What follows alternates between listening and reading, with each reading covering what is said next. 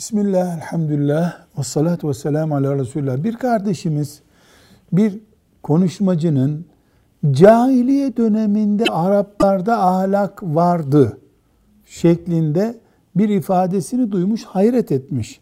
Yani Allahu Teala'nın lanet ettiği bir toplumun içinde ahlak nasıl olur düşünmüş.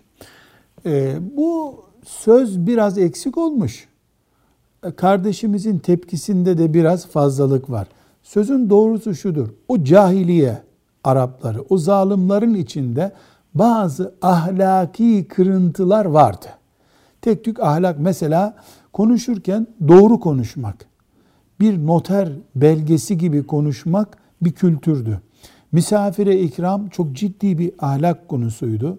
Söz verdiklerinde sözünde duruyorlardı.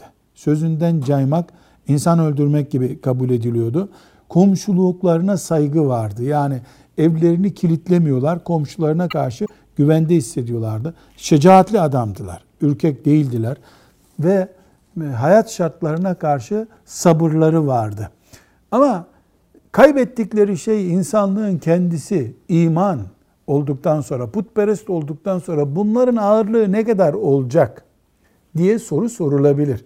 Nitekim bugün Avrupa'da bu sözü edilen şeylerin bir kısmı Avrupa toplumlarında, Avrupa medeniyetinde de bulunabilir. Ama insanlığın kökü gittikten sonra Avrupalı kırmızı ışıkta duruyormuş.